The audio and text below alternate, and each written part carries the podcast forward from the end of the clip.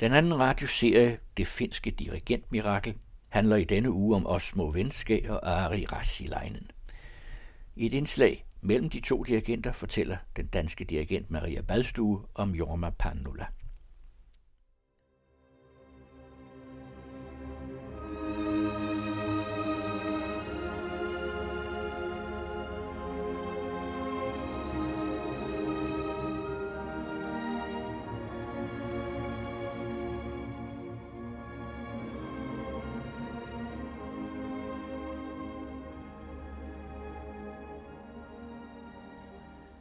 Det finske dirigentmirakel omfatter i disse podcast 16 finske dirigenter, alle med international karriere. Finland har cirka det samme antal indbyggere som Danmark, godt 5,5 millioner, og i den betragtning er det påfaldende, at Finland har kunnet spy så stort et antal verdensdirigenter ud. 9 ud af de 16 dirigenter er født mellem 1953 og 69, og lige i årene 1973 til 94, hvor den gruppe var ved at blive voksen, var Jorma Panula professor i direktion på Sibelius Akademiet. De ni har alle studeret hos Jorma Panula på akademiet, og tre af de yngre har været privatelever hos ham, efter han var gået af. Af de sidste fire er Leif Sikkerstam og Okukamo uddannet før Panula blev ansat, og Pavo Berglund er den ældste, født i 1929 og død i 2012. Den sidste er Jorma Panula selv. Finske dirigenter med international karriere – 12 uddannet af Jorma Panula. Han er i dag 90 år. De har alle et instrument ved siden af, og nogen er også komponister. Vi skal høre om dem alle 16 i 8 podcast, to og to med den musik, de elsker og det, de står for.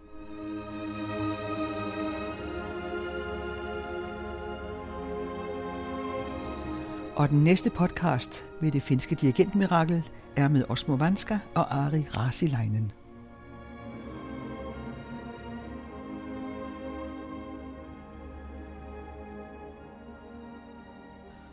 Osmo Vanska begyndte sin musikalske karriere som klarinettist og spillede først med Turku Filharmonikerne, og dernæst blev han soloklarinettist i Helsinki Filharmonikerne, og det var fra 1977 til 82. Men i den periode begyndte han også dirigentstudierne hos Jorma Panula på Sibelius Akademiet. Han gik i samme dirigentklasse som Esa-Pekka Salonen og Jukka-Pekka Saraste, og de tre var blandt de første studerende, Jorma Panula havde, efter han blev professor, og de har alle tre fået en verdenskarriere, og dermed blev også Panulas berømmelse blæst ud. I 1982 deltog Osmo Vanska i den internationale konkurrence for unge dirigenter i Besançon i Frankrig, som han vandt, og kort tid derefter blev han først chefdirigent ved Lahti Symfoniorkester i Finland, dernæst ved Islands Symfoniorkester og Tapiola Sinfonietta i Finland, indtil han blev chefdirigent ved BBC Scottish Symphony Orchestra. Det var i 1997, og det varede indtil 2002. Men BBC Scottish Symphony Orchestra har han indspillet alle Carl Nielsens seks symfonier, og han har i det hele taget helt utrolig mange indspilninger. Og det er med mange finske komponister, nogle af dem mindre kendte, som Osmo Vanska vil udbrede kendskabet til. Karlevi Aho, Aino Juhani Rautavara, Bernhard Henrik Krysel, Uno Klami, Tauno Martinen Robert Kajanus, Jonas Kokkonen og Frederik Pasius. Deres værker kan man nu finde med Osmo Vanska.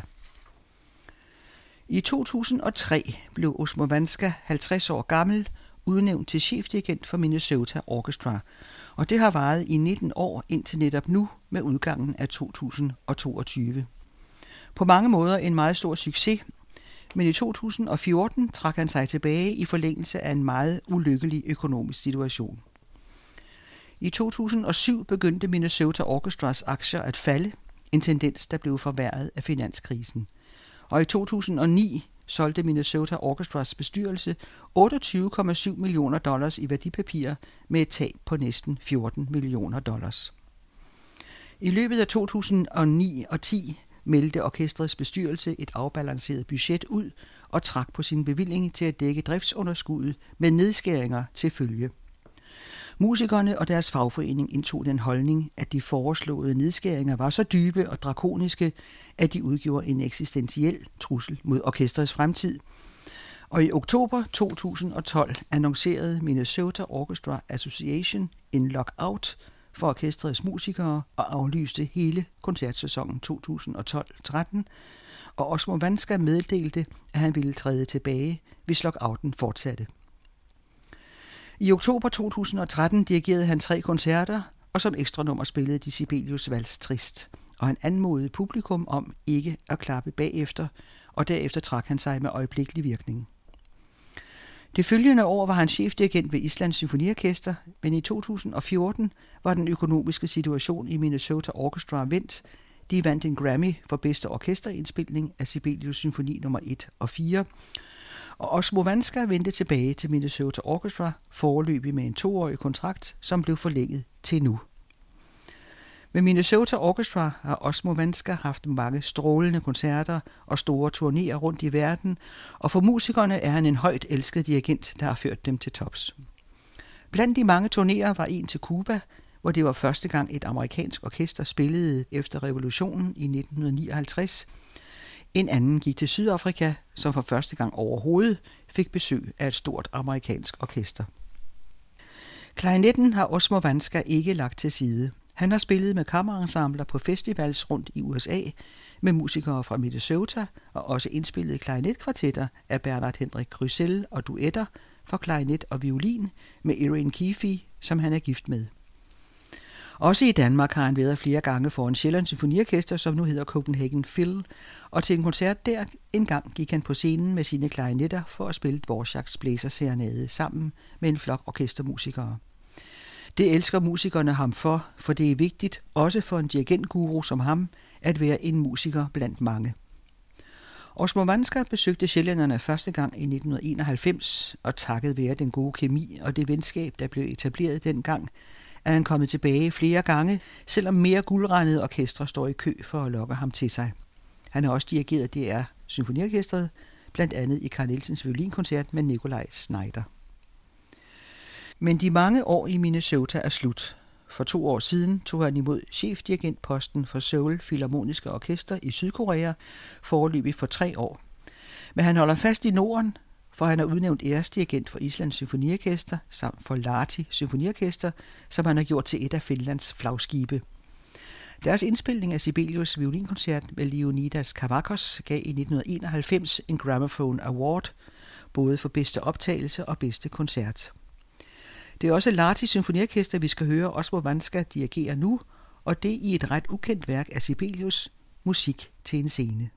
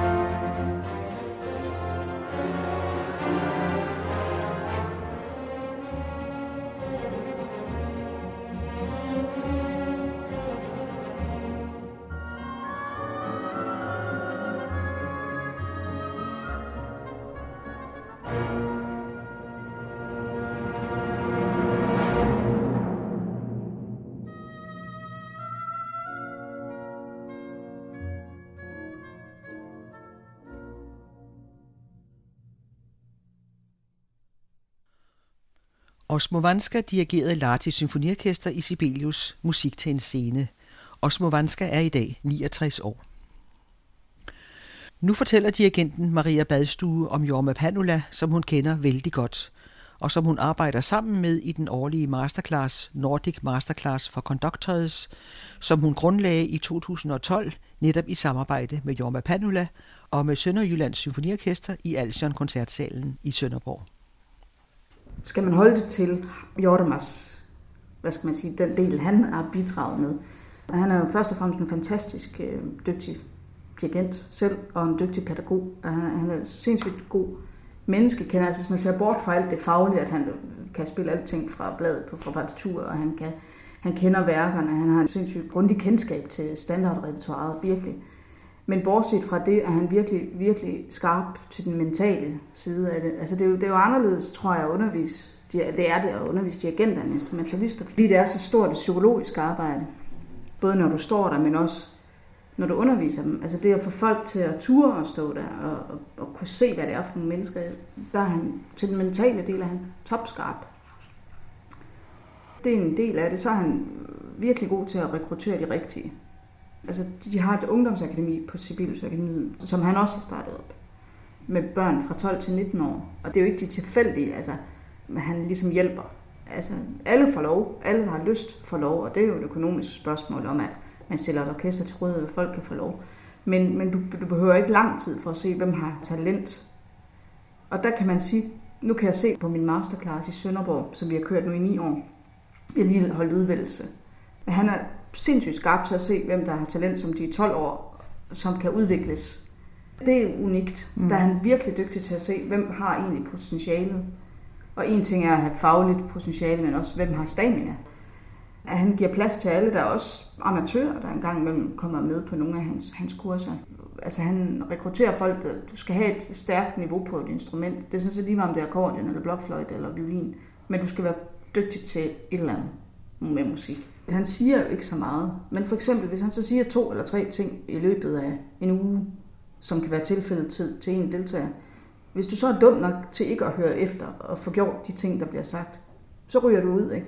Altså fordi, hvis du får tre beskeder og ikke formår at lytte til dem, så er det ikke godt nok. Du skal også, når du står der, skal du også kunne lytte til et orkester. Det er ret nemt for ham at, at finde de folk. Med den metode får han fundet de folk, der faktisk kan lytte, og det er ret vigtigt at kunne som dirigent. Ikke?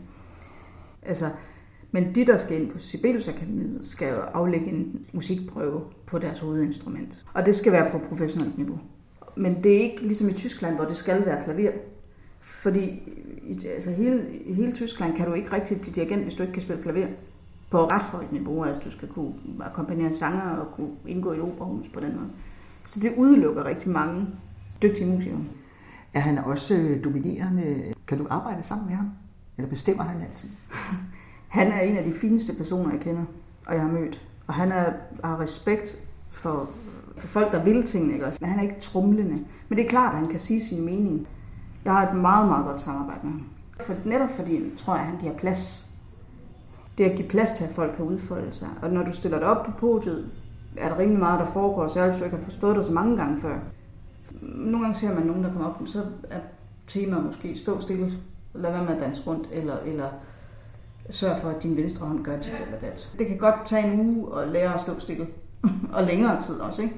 Altså det er lidt ligesom, når man bygger et instrument på den måde. Det er meget konkret, det han siger, man skal, man skal få med.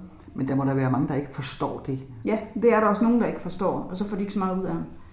Men jeg synes, dem, som er lidt vakse, de forstår. Men det, det er også en naturlig sortering. Jeg har også oplevet nogle gange, så kan han sige til en deltager i en uge, don't dance. Det er fint nok, at man bevæger sig. Alt skal være et bevidst valg i ens kropssprog. Hvordan kan det være, at du og han arbejder sammen? Hvordan er det kommet derhen, at det er jer, der har det som et fællesskab? Han er absolut grund til, at jeg kan selv i dag. Vi har ikke det system, men det havde i hvert fald ikke dengang. Jeg tror, det er blevet bedre nu. Men det, at der er nogen, der, der hjælper en, altså du glider jo ikke op som dirigent af jorden. Altså, der skal være nogen, der ser talenter, der er nogen, der skal bringe dig foran. Jeg har dirigeret meget i Finland, før jeg dirigerede noget her. Og grunden til, at vi lavede den masterclass i Sønderborg, det var fordi, i Finland var der på det tidspunkt, jeg tror tre eller fire masterclasses med professionelle orkestre i Finland. Men der var ingen her. Og så ville jeg gerne have, at øh, der var det. Og så spurgte jeg orkestret i Sønderborg, om de ville være med til det. Ja, jeg ville også gerne selv deltage. Jeg deltog selv det første år. Det er jo længe siden, ikke? Så har vi bare fortsat med det. Og det fungerer enormt godt, øh, også med orkester dernede. Der er en anden ting, som jeg synes er lidt interessant med Finland. De bor så spredt, og der er ikke så mange mennesker, ikke flere end der er i Danmark. Og så er der et eller andet med melankolien. Man har sådan på fornemmelsen, at der er, ligger noget øh, først og fremmest i musikken, men altså også i sproget, øh, finderne imellem. Netop altså Jorma Panula, han er ikke særlig talende, men det er der mange finder, der ikke er. Overfor italienerne er det sådan ligesom to mm. meget forskellige mm. ting. Ikke? Men øh, kan du genkende det der med melankolien i det finske? Ja, altså nu er jeg selv fra Jylland, og der, der taler vi faktisk heller ikke så meget. Eller det går lidt langsommere. Jeg tror, jeg oplever det meget ærligt, når jeg er sammen med ham. Altså det er rigtigt. Altså, jeg har kørt i, i fire timer med ham, uden at vi siger noget til hinanden. Og så melankolien. Det er jo sådan et temperamentsspørgsmål. Han er 91, fylder 92 i august, og han, man tror jo nogle gange, at han ikke, netop også fordi han er gammel, så tænker man, at han ser lidt stenet ud, men, men han er den skarpeste, der er i rummet, med mm. sikkerhed, både fagligt og, og han opdager alt, hvad der foregår, alle de der spil, der er internt i orkester, eller hvordan kommunikationen er med, og mus, altså alle de der små ting, der hele tiden kører, der er han super skarp.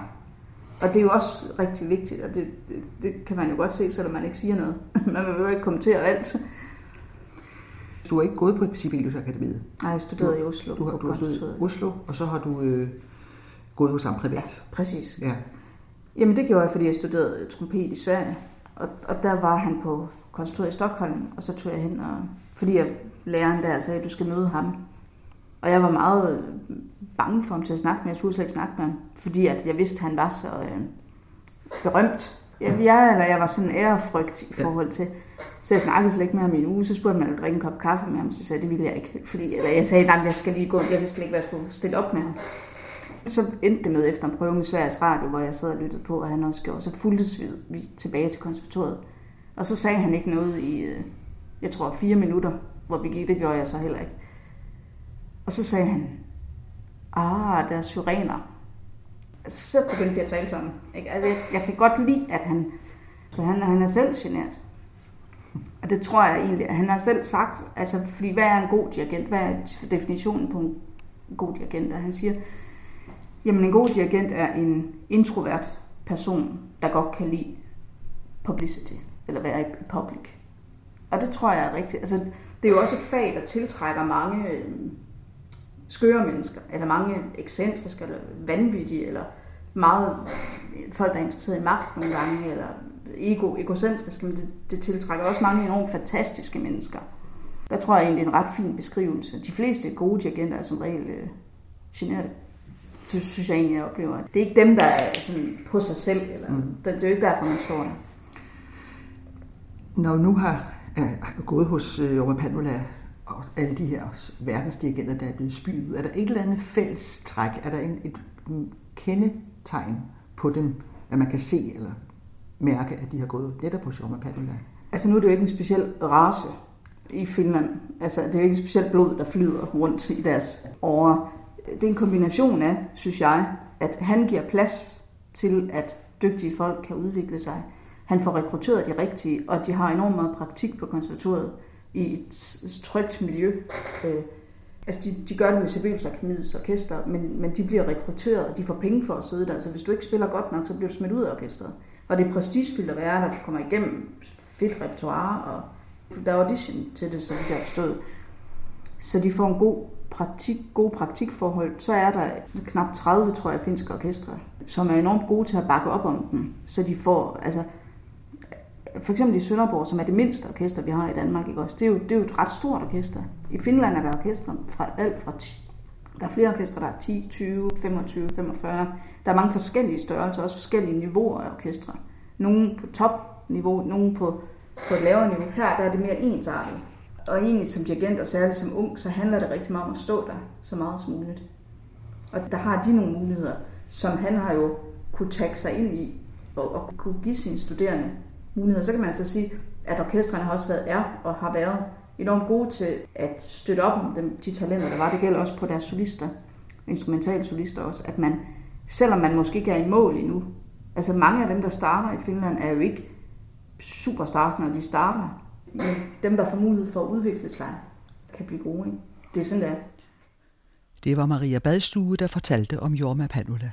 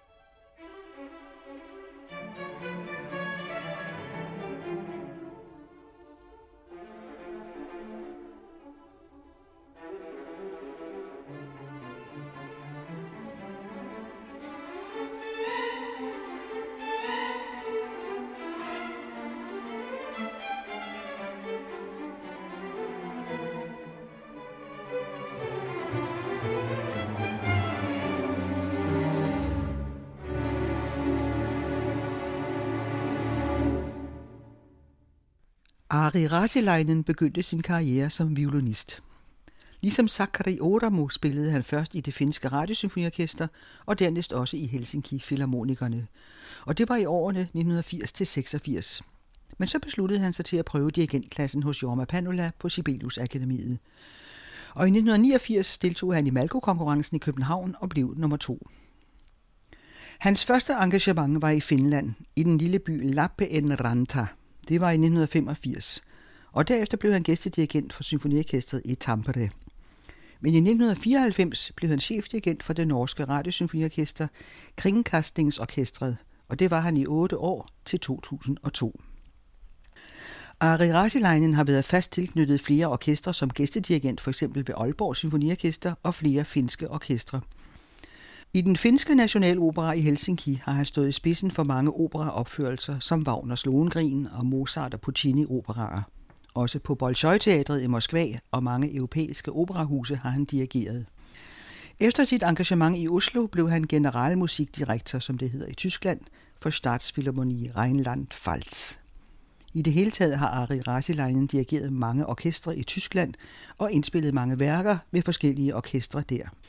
Han har indspillet flere end 50 CD'er for forskellige pladeselskaber og med forskellige orkestre, værker af Sibelius, Carl Nielsen, Grieg, Christian Sinding, Saint-Saëns og Alban Berg, og i særlig grad den svenske scenromantiker Kurt Atterbergs svære musik, som ikke så mange andre har rørt ved. Han har indspillet samtlige ni symfonier og instrumentalkoncerter, og de indspilninger blev fordelt mellem tre tyske orkestre, Norddeutsche Rundfunk i Hamburg, Radiosymfoniorkestret i Stuttgart og Radiosymfoniorkestret i Frankfurt. Også den finske nulevende komponist Auli Salinens værker har han indspillet. Samtlige hans otte symfonier, og det er netop med Rheinland-Pfalz Orkestret. I 2006 fik en indspilning med München Radiosymfoniorkester og Ari Rasileinen en Grammy Award for bedste instrumentalindspilning, og det var med den argentinske cellist Sol Gabetta, der spillede Tchaikovskis Rokoko-variationer og Saint-Saëns cellokoncert nummer 1. Hans sidste chefdirigentpost har været hos det sydvesttyske Philharmoniorkester i Konstanz, som har varet indtil udgangen af 2021. For han vil koncentrere sig om sit professorat i direktion og orkesterledelse ved Hochschule für Musik Würzburg, som han har haft siden 2011. Han har i øvrigt allerede længe virket som underviser og holdt kurser netop sammen med Jorma Panula. Blandt de mange CD'er findes også Lars Erik Larssons pastoralsuite, og det er med det norske radiosymfoniorkester, og her kommer romancen.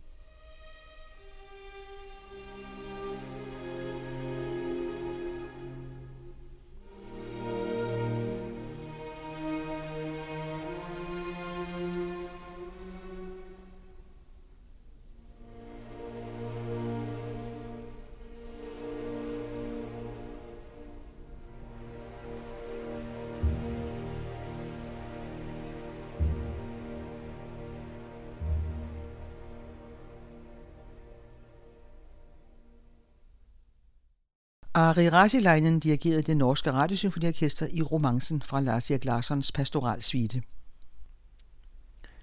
Musikken var Sibelius' musik til en scene, som Lati Symfoniorkestret spillede med Osmo Venske. Aino Johanni Rautavaras, klokkeren Samuel Dikstrøm, som Turku-filharmonikerne spillede med Jorma Panula i spidsen, og til sidst romancen fra Lars Erik Larssons pastoralsvitte, hvor Ari Rassilainen dirigerede det norske radiosymfoniorkester.